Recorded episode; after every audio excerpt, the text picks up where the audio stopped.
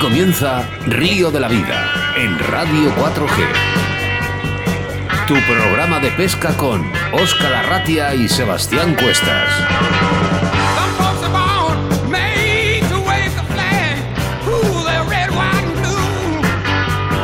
Saludos amigos, bienvenidos, eh, bienvenidas a Río de la Vida. Una hora por delante para un programa muy interesante en el que hablaremos de la pesca del mar, programa 26 y que como todos quedará grabado para el recuerdo de todos en nuestra plataforma de iVoox. Saludos cordiales de quien te habla, Óscar Arratia, a mi lado como siempre, mi compañero y amigo Sebastián Cuestas. Hola Sebas. Hola Oscar, hola pescadores. ¿Estáis preparados para que empiece un programa más de Río de la Vida? Pues venga, saquemos nuestras cañas, nuestros carretes y embarquémonos en una jornada de pesca radiofónica. Acomodaros bien, subir el volumen de vuestra radio y prepararos para disfrutar de vuestra afición. Sintonizar bien la frecuencia porque comienza Río de la Vida.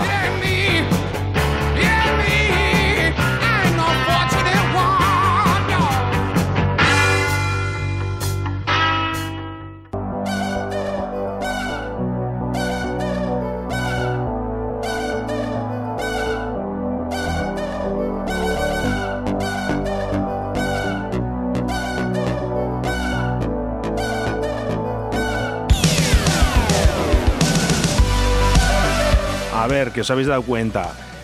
El jingle. Eh, bueno, pues se ha pasado, ¿no? Escuchas Río de la Vida con Óscar Ratia y, Y Sebastián Sebastián Cuestas. Venga, un minuto que pasan sobre las 7 de la tarde. Gran programa de hoy dedicado a la pesca del mar que tanto nos habéis pedido y que en el día de hoy tendremos presente. Pero antes la situación de embalses y caudales haciendo referencia a vuestros mensajes que nos hacéis llegar a nuestro teléfono 681 07 22 97. Jorge de Avia, que desde Puente Duero nos pedía información sobre el río Sella y que nuestro amigo Sebastián Cuestas nos dará datos muy importantes de este río.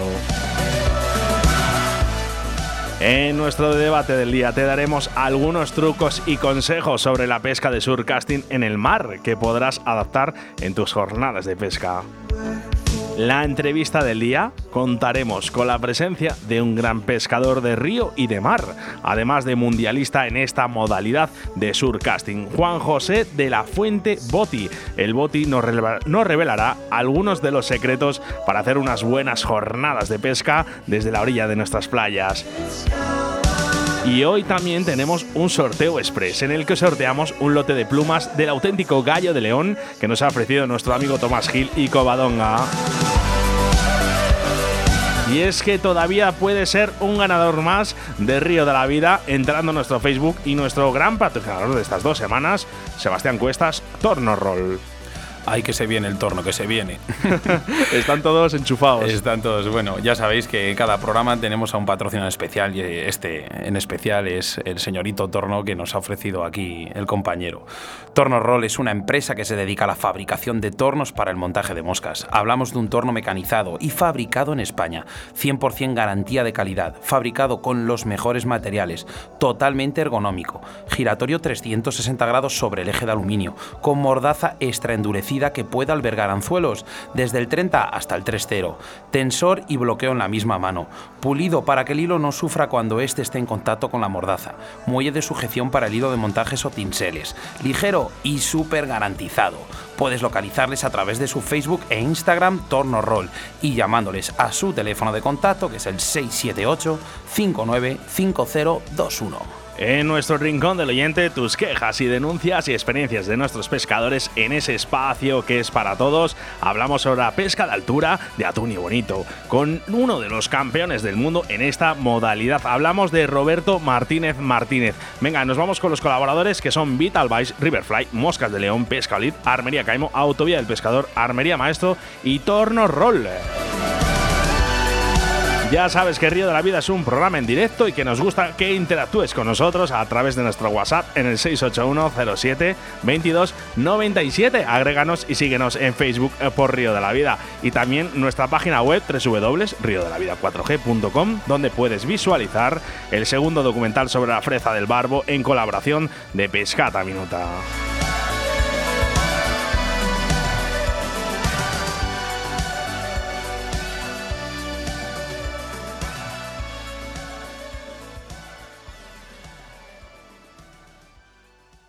Síguenos a través de Facebook, Río de la Vida. Hola, soy Juan Jolboti y el próximo 27 de junio estaré con todos vosotros, los oyentes de Río de la Vida, para hablar de pesca en el mar, en la modalidad de surcasting. Un saludo a todos los oyentes.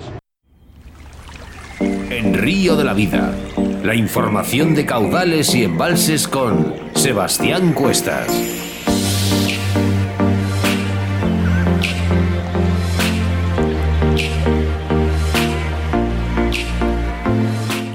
En nuestra sección de embalses y caudales hablamos del río Sella, un río de origen leonés que traza sus aguas por la provincia de Asturias para ceder sus aguas al Cantábrico.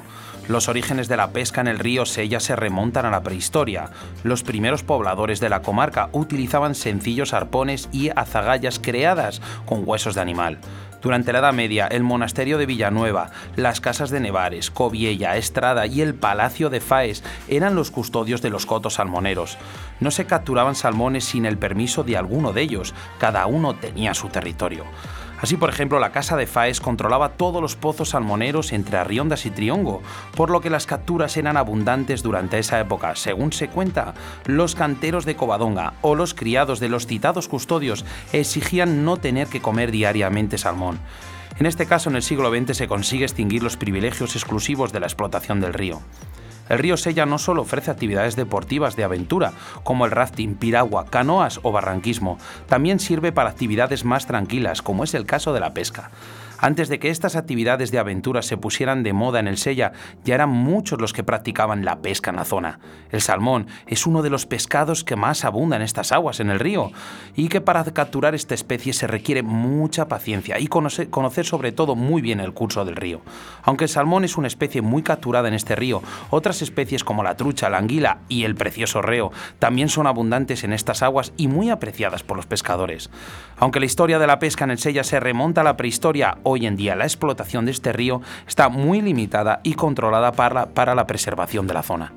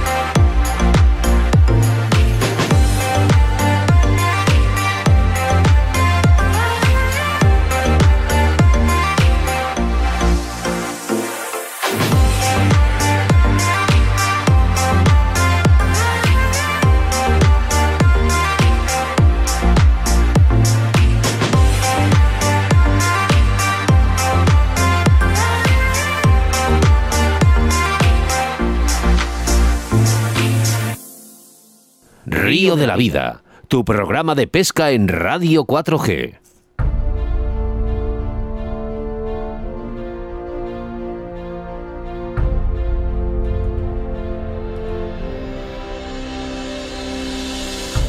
En el anterior programa, nuestro entrevistado fue Daniel Saucedo Cano, del equipo nacional y mundialista de la modalidad de car fishing. Y hoy damos un giro a nuestro programa de radio hablando de la pesca en el mar, más concretamente de surcasting con el pescador Juan José de la Fuente El Boti. Pero antes os queremos dar algunos consejos para los que se inician en esta modalidad. Para los aficionados que empiecen en el complejo mundo eh, de la pesca de surcasting, como para aquellos pescadores con ganas de aprender nuevas cosas, ahí van una serie de truquitos de esos que siempre vienen bien. Como se suele decir, Alargando los bajos. Sí, somos amantes de la paciencia y siempre planeamos nuestras salidas en busca de las piezas más grandes y esquivas. El mejor montaje es el compuesto de una larga gameta de unos 2 metros y medio e incluso más, montada con un plomo corredizo, discreción y efectividad total. Las socorridas perlas flotantes. Unos artilugios denostados hasta hace poco, pero que cobran adeptos gracias a su efectividad. Montando una o dos perlitas flotantes cerca del anzuelo, provocaremos que el bajo se eleve de los fondos y otras especies de medias aguas entren al cebo con más facilidad. Como lisas, salpas, obladas o agujas. Además, algunos recelosos sargos y doradas también entrarán decididos, siempre siendo un montaje ideal en costas rocosas. Anzuelos de calidad, no te la juegues. Hoy en día existen anzuelos de afilado perfecto, capaces de penetrar en las bocas más duras. Notarás la diferencia si montas buenos anzuelos. Tus capturas se incrementarán más del doble. En las tiendas encontrarás una gran variedad y no escatimes en el, precio, ya que el surfcasting pondrá al límite todo tu equipo. La famosa tita, sí o sí, y es que es verdad que para la dorada y los grandes sargos no hay cebo mejor que una buena tita vuelta y enlicrada. Hay muchos otros, pero con este cebo jugamos con ventaja. No hay dorada que se resista ante los olores de este gusano, además de aguantar a la morralla que tanto tiempo nos hace perder con estos cebos. Camufla tus pomos, plomos, perdona. A ser posible, nos haremos con plomos de pesca surfcasting que se mimeticen con los fondos. Los colores arena son muy interesantes ante los ojos del pez, que no lo relacionará con peligro.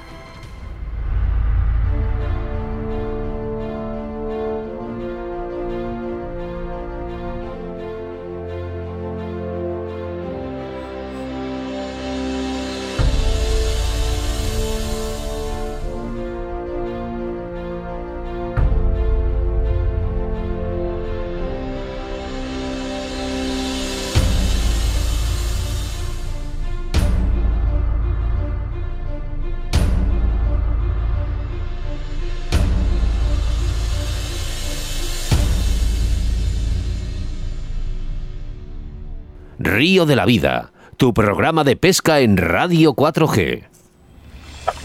En Río de la Vida te ofrecemos nuestro invitado del día.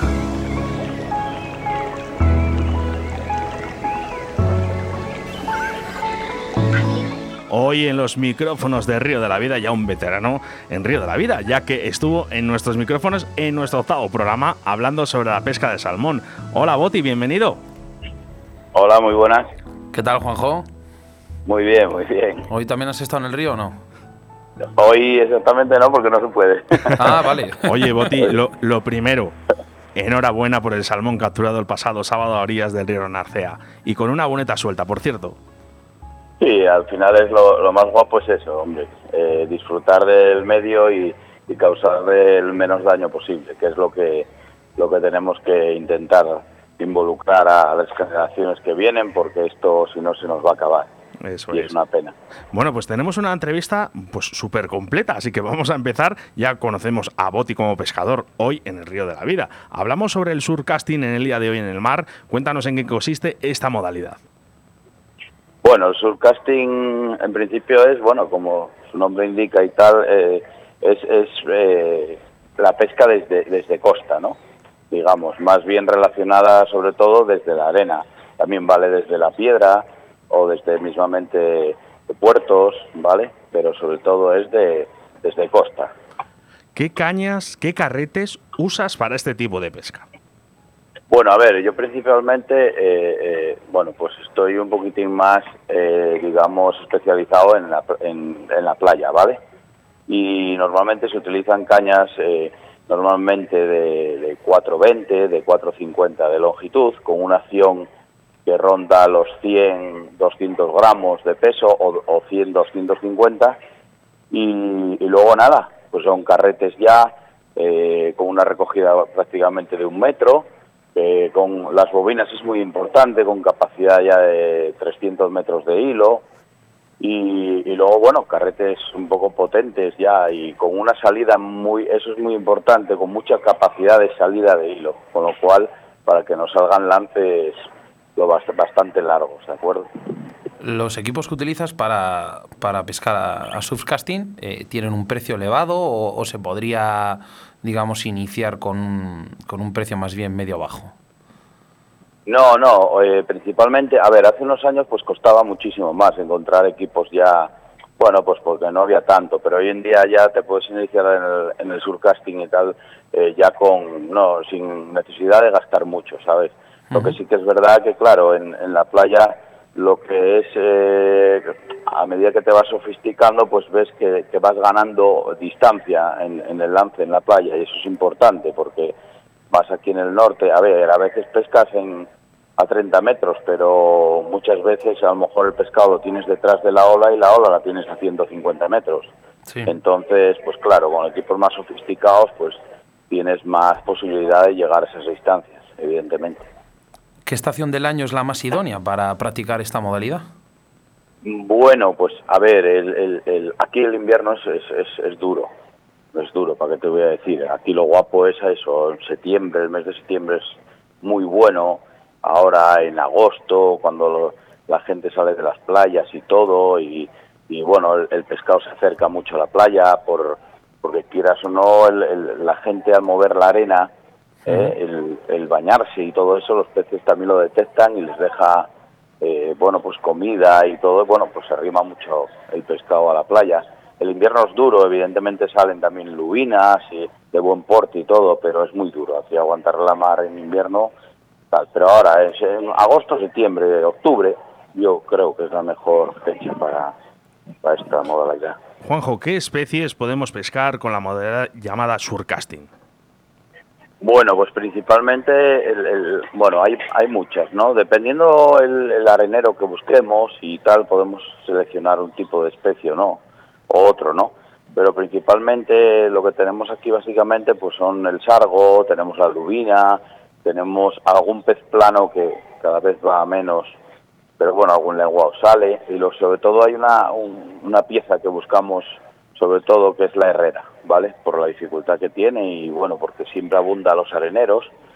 Y luego también algún salmonete. ¿Cómo es, perdona, Juanjo, el, este tipo de pez, la herrera? La herrera es como una especie, sí, la herrera es una es como un sargo, un poquito un poquito más alargado y tiene como unas franjas así eh, vamos, así travesadas, ¿vale?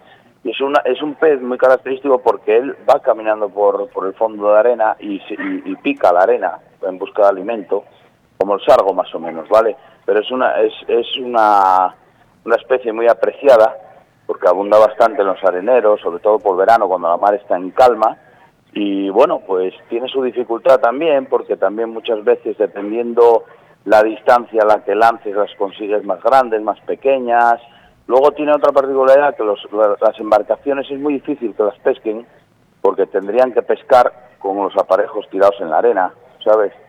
Es, una y es lo que, bueno, sobre todo es la especie más apreciada ahí abajo en el Mediterráneo también para el tema de, del pescador de surcasting. Hablando, sí, sí, perdona, perdona, Boti. No, no, aquí no la teníamos hace muchos años, unos cuantos años y empezaron a llegar a llegar y aquí cogen un porte bastante importante, las puedes tener de kilo y medio, de kilo, de 700 y es una, un pez muy, muy apreciado. Estabas hablando ahora mismo de, la embarcación. ¿Dónde podríamos obtener más capturas? ¿Eh, eh, ¿Bajo embarcación o sobre orilla? No, no, evidentemente la embarcación, la embarcación. A ver, por más capturas, a ver, la embarcación es que vas a sitios, vas a, que se llaman petones, que son como montañas en el fondo del mar y entonces pues ahí abunda mucho, dependiendo de dónde donde pongas el ancla, pues ahí tienes mucho pescado, claro, ahí, ahí como todo, hay, hay veces que haces ceros, o ceros, bueno, pero hay veces que cargas, joder, que das con los sargos y es bajar el cebo para allá con poco gamba y subes y sargo, subes y sargo. a ver, hay que saber también un poco y tal, pero bueno, también hay que, hay que hacerse con una embarcación, luego mantenerla, luego, bueno, bueno, pero sí, a embarcación se pesca bastante. Lo que pasa es que es otra cosa, porque es un, para mí la pesca, mm, bueno, es un poco más de cargar de pescado, pero no, no es tan técnica como el subcasting, digamos, ¿no? Hablas de que te gusta, te gusta mucho, eh, digamos, esta modalidad, eh, eh, digamos, pescarla en, en, la playa, en la arena. Pero realmente, ¿qué zona es la más óptima para, para este tipo de pesca? ¿La roca, la arena? Eh, eh, sí, mira, los espigones normalmente, eh, eh, lo que pasa es que nosotros en la arena, en la playa, nos gusta llegar, ahora hay carros, carros para que te lleven las cosas, luego montas tu, tu puesto y entonces estás muy a gusto, ¿sabes? Pues tú te llegas a las 8 de la tarde y estás una tarde, aunque no te piquen, estás allí, vamos, disfrutando de lo que es la, el atardecer y el oscurecer y tal. Y luego están los espigones, evidentemente, que también da mucho pescado porque se arriman los peces los peces cerca y todo. Lo pasa, bueno, pues ya estás más limitado a la hora de lanzar. Eh, ya las cañas estas de surcasting, las, las que Las buenas ya, bueno, pues parece que te da un poco miedo usarlas ahí, porque a lo mejor pegas con una roca y, y tal, pero bueno, da, es muy efectiva también, evidentemente espigones, lo que son así pedreros y todo, piedras de, de mixtas de playa, eso, eso es muy bueno también para el surcasting. De hecho, bueno, de día, de día es la opción que hay que buscar. La playa de día no te da prácticamente pescado, te da muy poco, y entonces solemos ir a pedreros o playas mixtas donde haya piedra. Pero luego de noche el pescado se arrima a la playa y entonces eh, disfrutas más, porque bueno, estás descalzo o en la arena, es muy cómodo, ¿sabes? Te iba a preguntar que qué diferencia había para pescar entre, entre la playa y Espigón, pero vamos, la acabas de definir perfectamente. Eh, hablas de, de, bobinas de 300 metros. ¿Realmente el lance es tan decisivo para conseguir la picada a un gran pez, las distancias? Eh, o depende a ver, un poco... Sí, tú date cuenta una cosa, sí. A ver, muchas veces no, ¿eh? No, no, no. A ver, la técnica y el saber la playa, eh, hay grandísimos pescadores de que miran la playa de lejos y, por ejemplo, ven los golpes de mar, de la ola y tal, y ya te dicen, mira, allí es la zona donde puede haber lubina. Pues bueno, y van al sitio y, muchos aciertan, pero claro, es a base de mucha experiencia y todo. Pero sí que es verdad que muchas veces, pues a lo mejor estás pescando todo lo que abarques, tú imagínate, si tú tienes capacidad para lanzar 200 metros, siempre vas a pescar de 200 a cero. Si yo no puedo lanzar 200 metros y me lanzo 100, pues pescaré de 100 a 0, con lo cual cuando yo cuando el pescado está de 100 a 0, bien, pescamos los dos, pero cuando está a 150 lo pescas tú nada más. Y aquí y aquí es muy importante el, porque a lo mejor la ola la tienes como te digo a 150 y cuando levanta la ola si se fija, si os fijáis, sí. pues cuando levanta la ola mueve la arena y ahí están los peces comiendo muchas veces. Que también aquí en la orilla, con el agua por la rodilla, tenemos lubinas de 4 kilos pero pero bueno, está ahí, todo el mundo. Es ahí eh, donde tanteo yo, Juanjo. Claro, claro. cerquita de la orilla. Oye, hemos hablado de, de, todo suma y todo es importante, pero la presentación del cebo, yo siempre que hablo con pescadores, siempre nos dicen, la presentación del cebo es lo, de lo más importante. ¿Cuál aconsejaría el boti para que nuestros peces no sean tan recelosos? Sí, a ver, eh, la presentación del cebo es fundamental. Cuanto más natural sea, mejor. Mm, De hecho, hay que tomarse su- eh, nuestro tiempo y tal, y cebar muy bien y tranquilo y tal, para que quede... Esto que lo pones, el, el gusano, lo que sea, y dices, joder, me da gana comerlo a mí, pues ahí es el, el tal. Y luego tenemos, bueno, pues muchos cebos, ¿vale? Pero, bueno, pues depende de la especie, ¿eh? Porque si Sí. tú, por ejemplo, quieres ir a lubina, te puedes ir con sardina, pero ya no te va a picar, picar una herrera, es muy difícil que te pique un sargo, eh, eh, ¿entiendes? Seleccionas mucho con los cebos.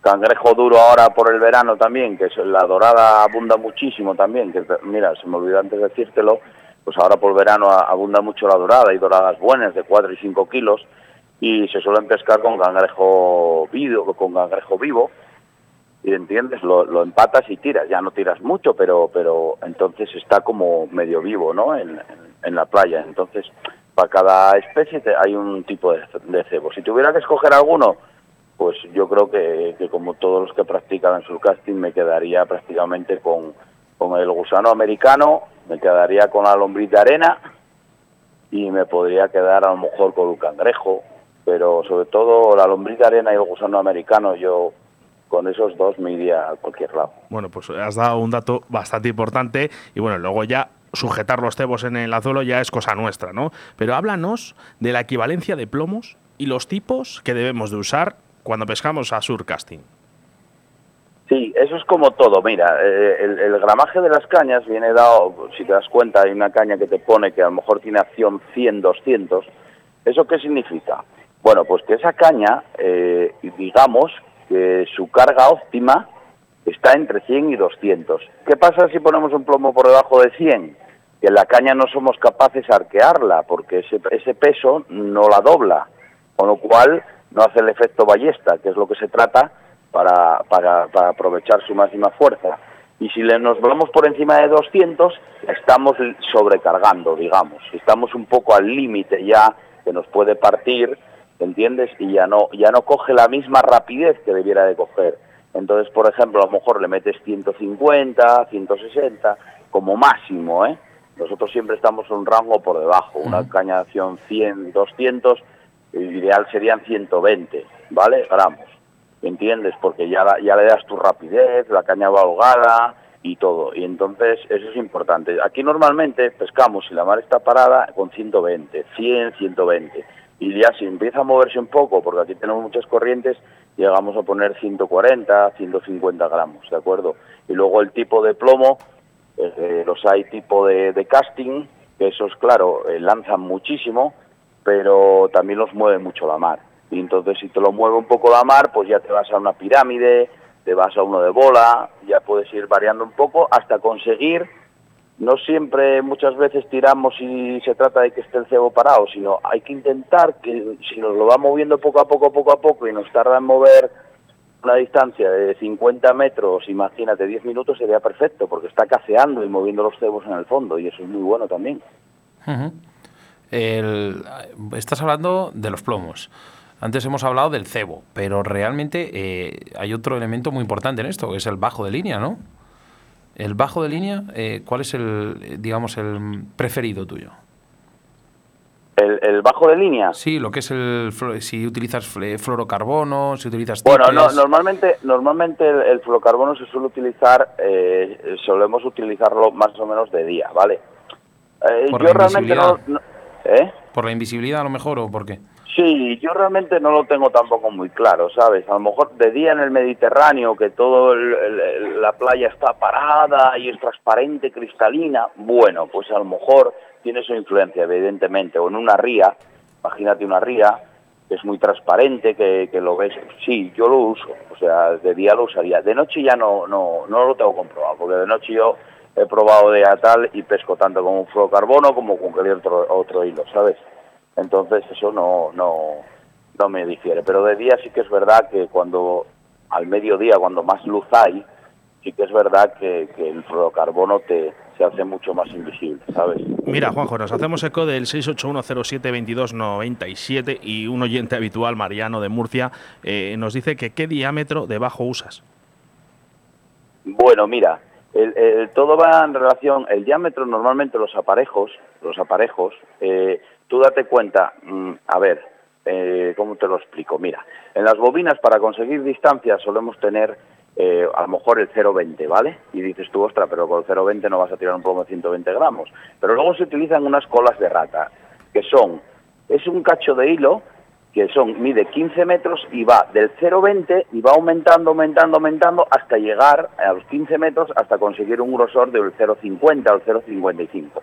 Entonces tú lo unes al 0,20 por lo finino y entonces tú lo metes en el carrete. Entonces cuando te pones a lanzar en la caña tienes el 0,50 y cuando tú golpeas la caña eh, con el plomo, entonces eh, eh, no te rompe porque tienes el 0,50, pero en el momento que salen los 15 metros empieza a salir el 0,20 y consigues mucha distancia. Entonces, el aparejo que tenemos que poner. Perdona, Juanjo, estás hablando entonces de una. Estás imitando una cabeza lanzadora de 15 metros. correcto, correcto. Una cola de rata se llama. Una cola. Te parece una cola de un ratón, por eso viene el nombre. Y entonces, esa cabeza, adelante, si yo imagínate que voy a tirar con esa potencia, yo no puedo poner un bajo, un aparejo de los que ponemos con los anzuelos que tenga un, eh, un 0,30 porque nos lo rompemos, en la madre hablo, en la línea principal, ¿de acuerdo? Tendría que poner mínimo un 0,50, está ahí de acuerdo, ¿no? Sí. Y luego, en ese aparejo, colgamos ya las gametas que se llaman, los anzuelos, y ahí sí que podemos poner ya anzuelos dependiendo como el, el día o tal, para que no líe. Yo normalmente utilizo por la noche eh, para las líneas de los anzuelos un 0,26, un 23, 26, 28 normalmente. Y la línea madre tiene que depender un poco de lo que vayas tú a lanzar y el golpe que tengas tú de fuerza. Por ejemplo, si voy a un sitio donde no quiero lanzar mucho y solo tengo que lanzar a 100 metros, intento poner la madre todo a lo mejor del 0,35. Sé que no voy a romper y pongo un plomo de 100 gramos. Pero con esa madre del 0,35, si me da por poner un plomo de 140 gramos y tiro, la voy a romper. Eso va a una... Pero yo personalmente en la playa suelo utilizar madres del, del digamos, del 0,50 y las gametas del 0,26. Madre mía, cuántos conceptos en la Sí, es, es, es, hay que ver un poquitín, porque luego Parece más fácil cuando os vemos en la playa Sí, sí, sí, sí, la gente, yo, yo, yo mis primeros pasos los, los di también pensando, como es la gran mayoría eh, eh, de, las personas que creen que, llegar a una playa es tirar la caña y esperar a que piquen. Pero ¿qué va? ¿Qué va? Cuando, claro. claro, cuando, cuando vamos muchas veces a pescar, se empiezan a dar cuenta de que hacemos muchas cosas, cambiamos muchas cosas durante la noche y al final da lugar que acabaste con cuatro o seis pescados y, si vas a aspirar la caña, esperar a que piquen y te quedas ahí, pues al final cero, otro día cero, otro día cero, y, y el otro pescas, pescas, pescas. Y yo, por ejemplo, muchas veces tienes capacidad de saber que te pasa un, bandito, un bando de sargos y donde tiraste, cogiste y sacaste un par de ellos. Si tienes la capacidad de volver a tirar donde el mismo sitio, ¿eh? y el bando de sargos, y sacas otros dos, y de repente el bando de sargos se marcha y de momento ya tienes cuatro. Claro. ¿Ves la diferencia? Y entonces, si, no lo fuiste capaz de, de, o sea, de verlo, pues al final pasaron y, no pescaste ninguno. hemos hablado ya de tres puntos, Juanjo. Hemos hablado de los anzuelos, digo, de los plomos, hemos hablado del cebo y hemos hablado del tippet del fluorocarbono. En el, digamos, en el aspecto de los anzuelos, estos peces tienen bocas muy duras, tienen unos dientes súper grandes. ¿Qué tipo de anzuelo recomiendas utilizar en el surfcasting? Mira, eh, normalmente el anzuelo, normalmente, hay una, una, a ver, habría que poner una norma, va en función, digamos, del cebo a poner. Yo, por ejemplo, si es un gusano, por ejemplo, americano, yo no voy a poner un anzuelo pequeñín. Tengo que poner, si el gusano es bastante gordo y todo, tendré que poner un poco en relación al cebo que voy a poner. Si pongo un cangrejo, tendré que poner un, un anzuelo más grande. ¿Qué pasa? Si pongo un cangrejo, la pieza que me va a picar va a ser más grande, puede ser una dorada, con lo cual el anzuelo tiene que ser muy fuerte, porque la dorada tiene una boca terrible, te los doblan y todo. Entonces, si voy con un gusano americano, digo, ¿qué me puede entrar? Me puede entrar una lubina, me puede entrar una dorada, pues ya pondría el mismo anzuelo un poco fuerte, pero más pequeño. ¿Entiendes? Que y entonces ya cojo un poco más variedad de pescado. Los anzuelos van también un poco en función del cebo que pongamos. Una lombriz de arena que es súper fina, no podemos poner un anzuelo de 1 barra 0. Tendríamos que poner un anzuelín del 5, del 6.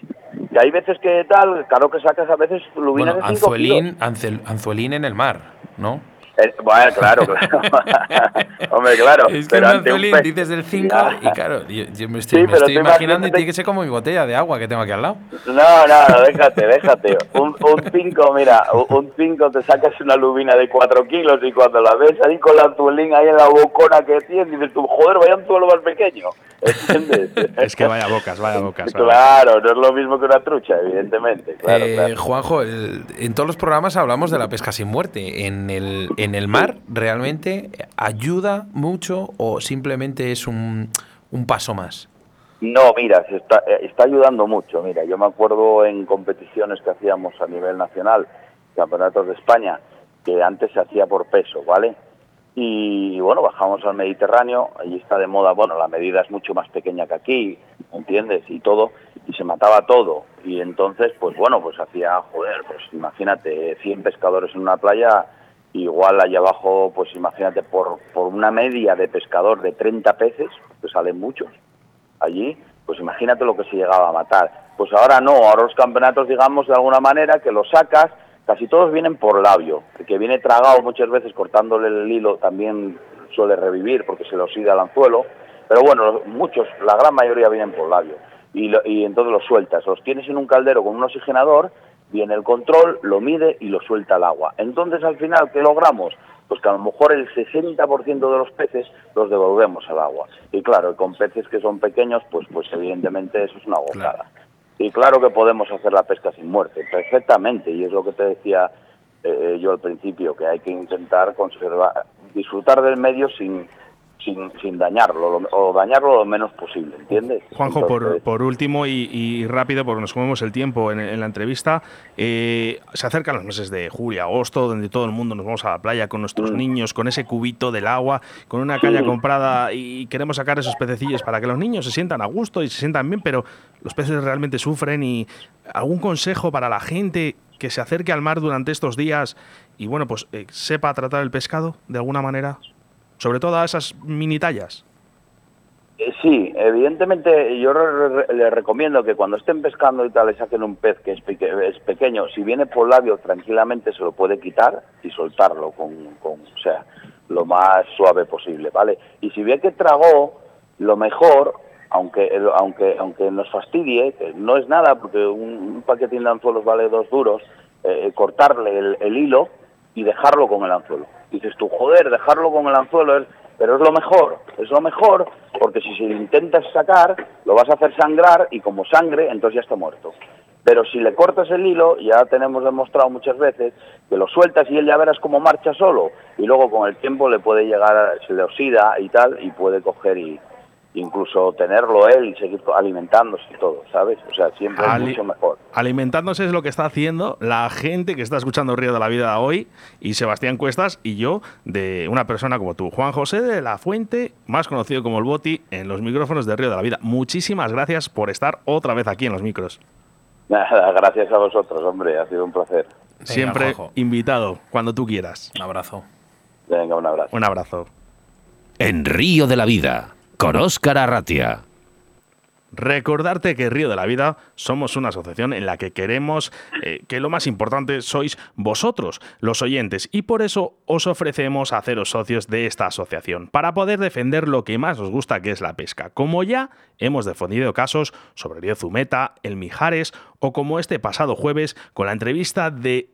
Eh, Pedro Cuestas sobre el cormorán y que nos dio datos escalofriantes sobre esta especie. Necesitamos tu colaboración para hacer fuerza y para erradicar este tipo de problemas. Cuantos más seamos, más fuerza tendremos para defender lo que más nos gusta, que es la pesca. Nos vamos con nuestros patrocinadores de Río de la Vida.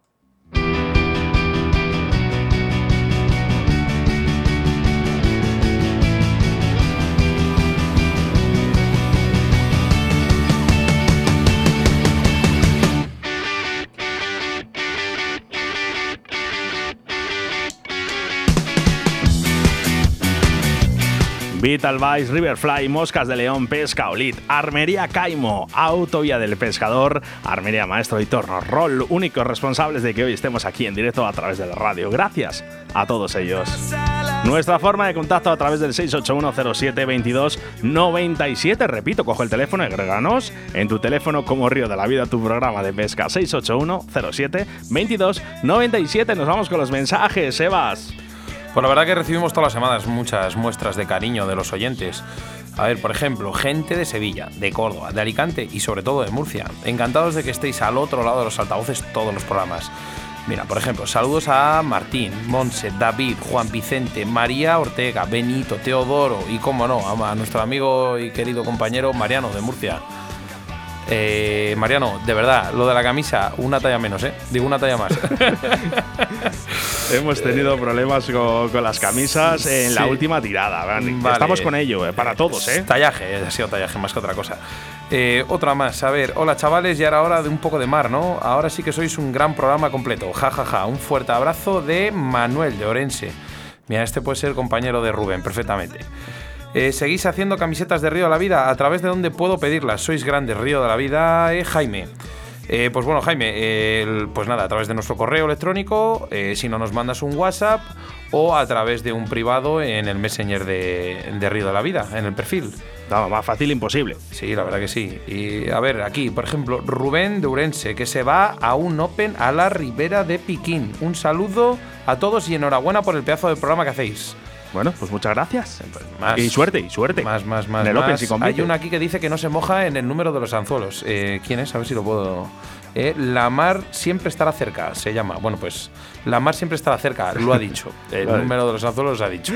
Bueno, por aquí también eh, tenemos una nota de audio. Venga, la vamos a poner. Buenas tardes, soy el Pesca, Josema. Lo primero es felicitaros por el magnífico programa, lo hacéis fenomenal, os sigo desde el primer día y lo segundo, pues saludar a todos esos oyentes, a toda la gente que participa, a todos los que amamos este deporte, la pesca. Y cómo no, saludar también a ese grupo de Facebook, los pescas, mi grupo, mi gente. Un saludo a todos y muy buena pesca. Ahí esos pezcas, pezcas buenos.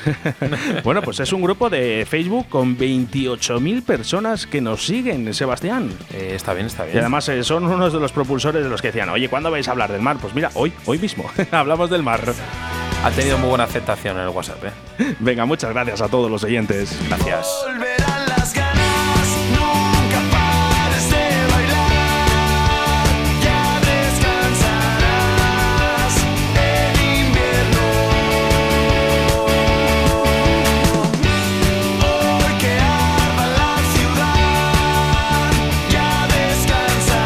No puedo por menos, Sebas. El último audio que nos llega, ¿no? Venga, no, no puedo ponerle. No llega. Río de la Vida, tu programa de pesca en Radio 4G.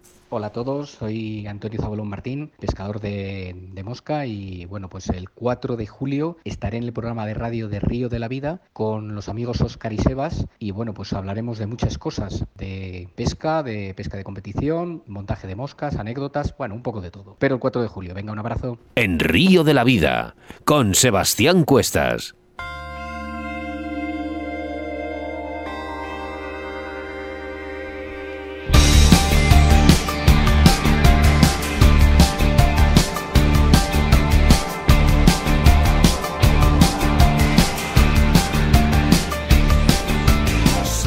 En todos nuestros programas, anunciamos nuestro invitado del día del próximo Río de la Vida. Y es que el jueves 4 de julio tendremos en los estudios de Radio 4G a Antonio Zabulón Martín. Todo un lujo poder contar con este gran pescador de mosca, que además de entrevistarlo, empezaremos una hora antes a través de nuestro Facebook Live, montando unas moscas de la mano de Antonio. Estar atento porque os quedaréis fascinados con sus montajes y además nos desvelará algunos trucos para mejorar nuestros montajes. Así que bueno, ya sabéis, no os perdáis el próximo programa Río de la Vida. Y además estamos recordando a través de nuestras redes que estamos sorteando un torno de nuestro patrocinador Torno Roll. Y es que nuestro patrocinador del día se llama Torno Roll. Sin duda, uno de los mejores tornos del mercado y que todavía puedes conseguir entrando en nuestro Facebook. Solo tienes que buscar la foto del torno, dar a me gusta, en la foto comentar quién es el mejor montador para ti y compartir en tu muro y ser un premiado más de Río de la Vida. En este programa tenemos al patrocinador especial de Río de la Vida, como has dicho Oscar, y es que estamos hablando de Tornos Roll. Tornos Roll es una empresa que se dedica a la fabricación de tornos para el montaje de moscas. Hablamos de un torno mecanizado y fabricado en España. 100% garantía de calidad, fabricado con los mejores materiales y totalmente ergonómico. Giratorio 360 grados sobre el eje de aluminio, con mordaza extra endurecida que puede albergar anzuelos del 30 al 3.0, tensor y bloqueo en la misma mano, pulido para el hilo para que este no sufra cuando esté en contacto con la mordaza, muelle de sujeción para el hilo de montaje o tinseles, ligero y súper garantizado. Puedes localizarles a través de su Facebook e Instagram, Tornorroll, y a través de su teléfono de contacto que es el 678 595021. Venga, que sí que te pongo el audio desde Valencia. Aquí desde Valencia escuchando la radio a Óscar Arratia y a Sebastián Cuestas. Sois unos fenómenos. Adelante, muchachos. Venga, pues muchas gracias y saludos a Valencia.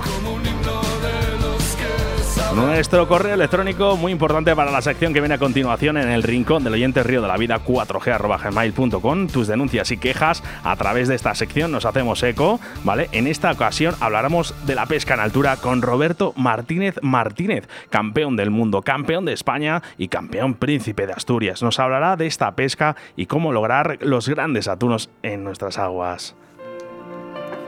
Negaré ante el mundo lo siguiente, que si de algo voy sobrado, es de falta de autoestima y que por eso te lo canto sin tener que usarte quiero.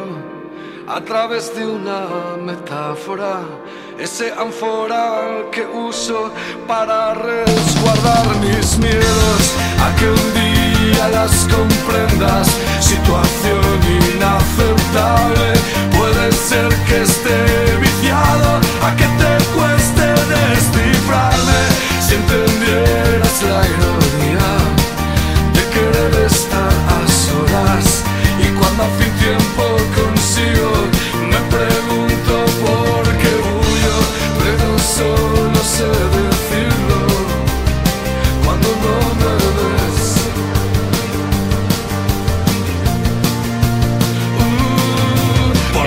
la Vida, con Óscar Arratia y Sebastián Cuestas. Tus denuncias y quejas a través de Río de la Vida. Hoy en nuestro rincón del oyente tenemos al otro lado de la línea telefónica a Roberto Martínez Martínez, campeón del mundo, campeón de España, campeón príncipe de Asturias de la modalidad de la pesca en altura. Buenas tardes, Roberto. Hola, buenas tardes. Buenas tardes, Roberto, ¿qué tal? Buenas tardes. Cuéntanos, Roberto, ¿en qué consiste la pesca de altura?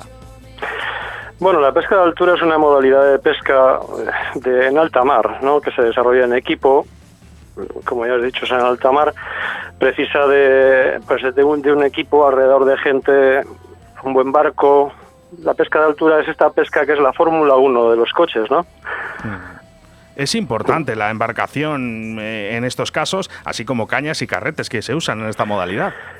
Es muy importante, o sea, ir bien equipado determina en gran medida el resultado de, de, un combate, ¿no? Si no tenemos un buen equipo, si no tenemos unas buenas líneas, unas buenas cañas, es muy poco probable que tengamos un resultado satisfactorio en un combate con un pez de estas características. Sobre todo porque tienen mm, grandes pesos. Sí, y una potencia que es que es difícil incluso de entender. Son peces que con 70 kilos son capaces de arrastrarte el barco a una velocidad que tendrías que ir caminando rápido para poder seguirle. ¿Arrastrarte el barco? Arrastrarte el barco como te lo estoy contando. O sea, con el, con el barco parado son capaces de arrastrar un barco de 10 toneladas a una velocidad pues de una persona andando. Madre, Madre del amor hermoso. Yo lo que de verdad que me quedo fascinado es con los equipos que lleváis. Lleváis unos es increíble porque además brutales. con lo poquito que abultan, con lo poquita cosa que parecen, pues es increíble porque tienen una capacidad de freno, de todo, unas prestaciones altísimas. Hay que entender, como bien te he dicho antes, que era la Fórmula 1 de la pesca, ¿no? Pues, pues los equipos están a ese nivel. Al máximo. Y Al ahí máximo. sí que es verdad que hay que desembolsar dinero en ese tipo de pesca porque si no, no, no, no tienes ningún resultado. Muchísimo, muchísimo, pero si tienes en cuenta las prestaciones que tiene el equipo, es que lo valen. Calidad Lo valen. precio, Ahí ¿no? hay una, ahí hay una tecnología y, y un todo detrás que la verdad es que lo vale. Eh, ¿Qué tipo de señuelos sois son los que utilizáis para esta pesca de los atúnidos? Mira, utilizamos dos tipos de señuelos. Sobre todo, pues, eh, digamos que los señuelos son los señuelos de superficie, básicamente, pues, como pulpitos y, y peces, imitación a peces, por ejemplo, como rapala, ¿no? que tiene una variedad que a nosotros nos gusta mucho, etc., también lo utilizamos mucho. Pero bueno, sobre todo son peces que vamos navegando a una profundidad máxima de dos metros y medio, de la superficie a dos metros y medio de profundidad, dependiendo un poco del estado de la mar, de la, de la claridad del día, de si es por la mañana, si es por la tarde, dependiendo del montón de factores, pues vamos montando unas cosas y otras y, y aún así siempre vamos probando cosillas nuevas, ¿no? Para ver, para intentar sacar al máximo de rendimiento a cada una de las salidas. Roberto, entre tú y yo y ahora que no nos escucha nadie, cuando se prueban cosas nuevas, ¿se ofrecen resultados buenos o, o hay que probar mucho? Hay de todo, pero generalmente lo que llega a nuestras manos eh, ya tiene indicios claros de que va a funcionar y lo va a hacer bien. ¿no? Eh, aquí, por ejemplo, gente como María y como Dani, que son especialistas, que vienen con nosotros a, a probar señuelos, a probar líneas, a probar carretes, a probar cañas. Estoy hablando de la autovía del pescador, no sé si los conocéis. Bueno, pues es gente... patrocinadores Son nuestros. patrocinadores y colaboradores nuestros. Pues, pues mira, con más razón. Son gente que permanentemente está probando y testeando materiales y, y ayudándonos a dar ese saltito de calidad que nos permite llegar a donde estamos en este momento.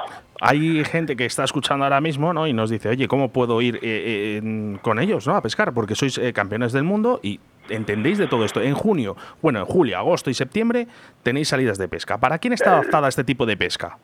Bueno, esta ¿Es para todo pesca en principio- Mm, hay que entender que vamos a estar un día completo en la mar, con lo cual requiere de un poco de forma física. O sea, yo no llevaría niños pequeños porque podrían pasar. La mar es un, un entorno hostil, por llamarlo de alguna manera, es exigente físicamente. Entonces yo entiendo que tiene que ser gente, pues que, que sea gente relativamente ágil, bueno, gente normal, ¿no? Como, Sí. como tú, como yo, como cualquiera que esté más o menos normal.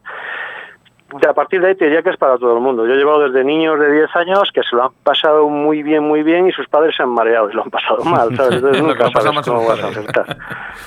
Eh, ¿Qué ofrecéis en, este, en estas salidas? Porque hace falta llevar cañas, carretes o ponéis vosotros todo el material.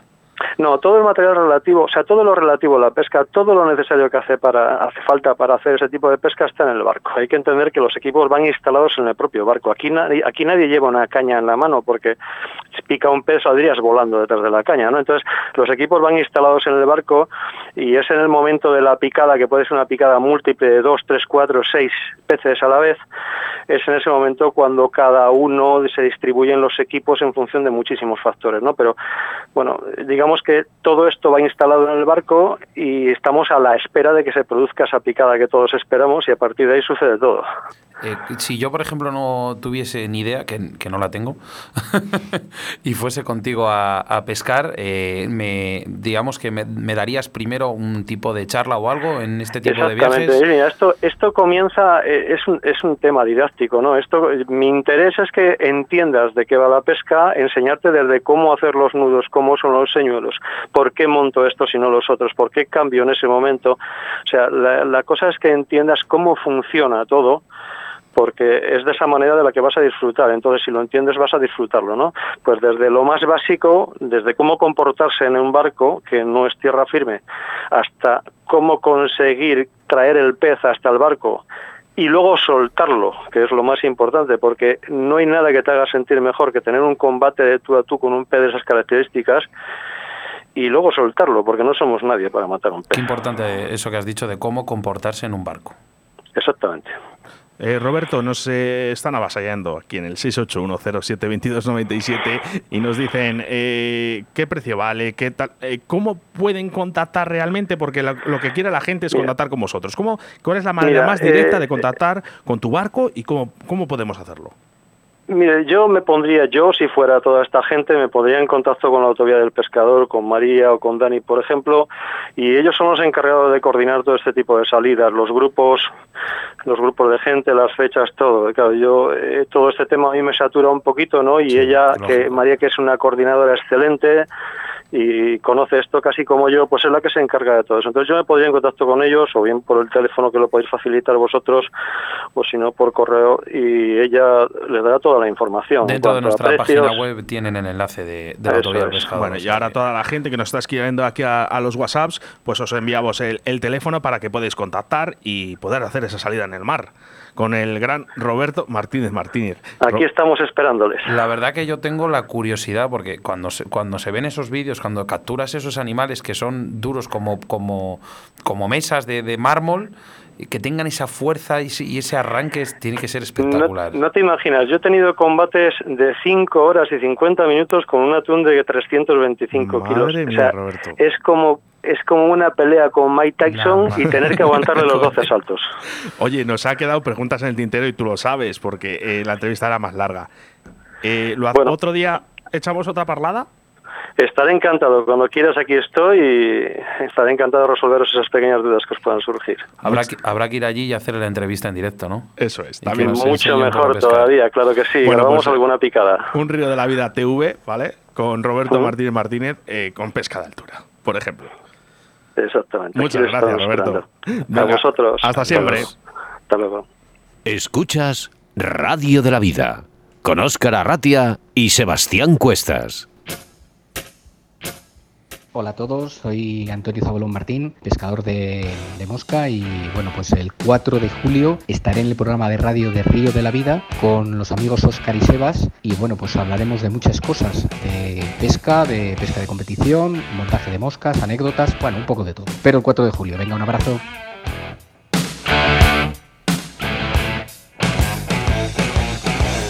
Desde Río de la Vida queremos recordaros que estéis muy muy atentos a nuestro próximo programa del día 4 de julio y es que tendremos en los estudios de Radio 4G a Antonio Zabulón Martín.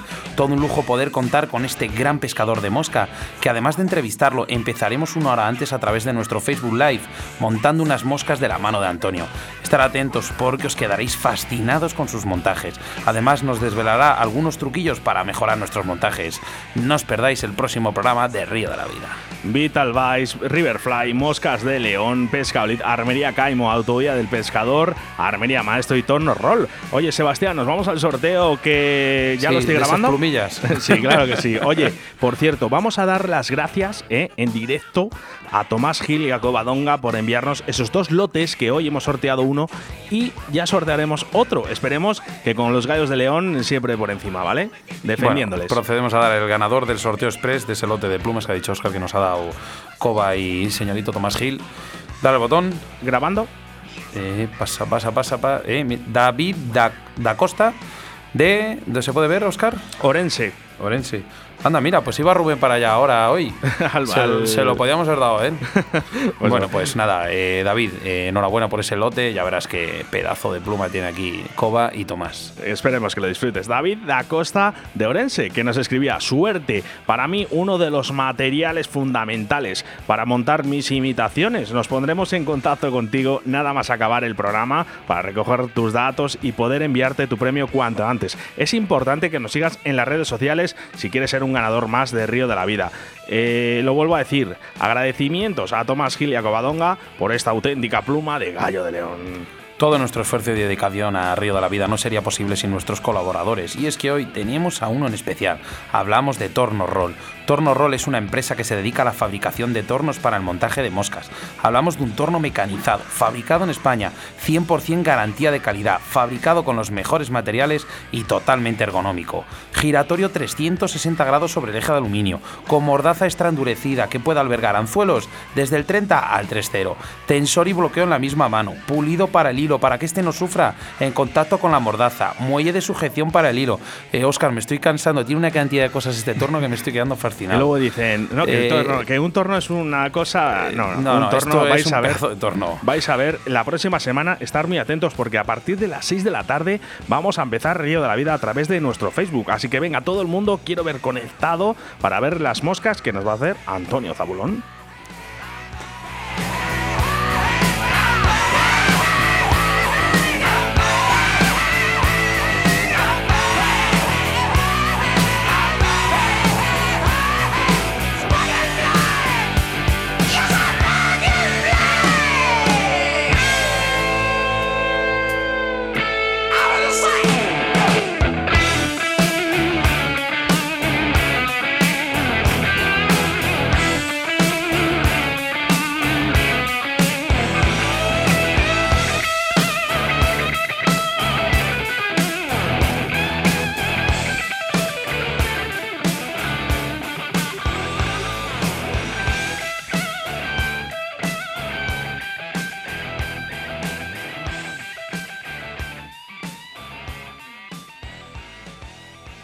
Síguenos a través de Facebook, Río de la Vida.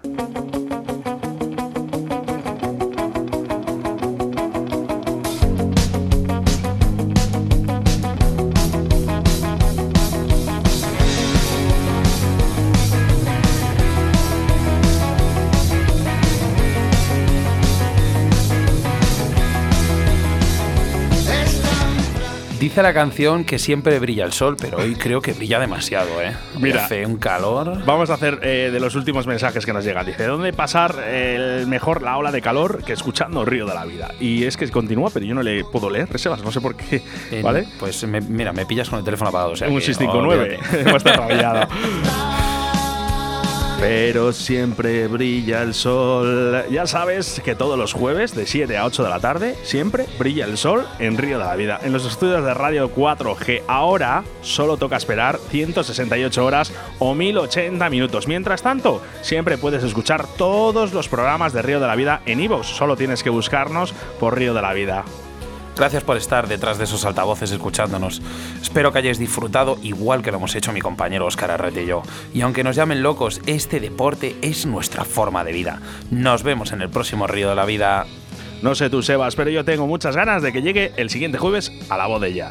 Di que sí. Saludos de quien te habla, Óscar Arratia, acompañado de mi compañero y amigo Sebastián Cuestas. Adiós amigos. ese devenir, ese porvenir que nos espera.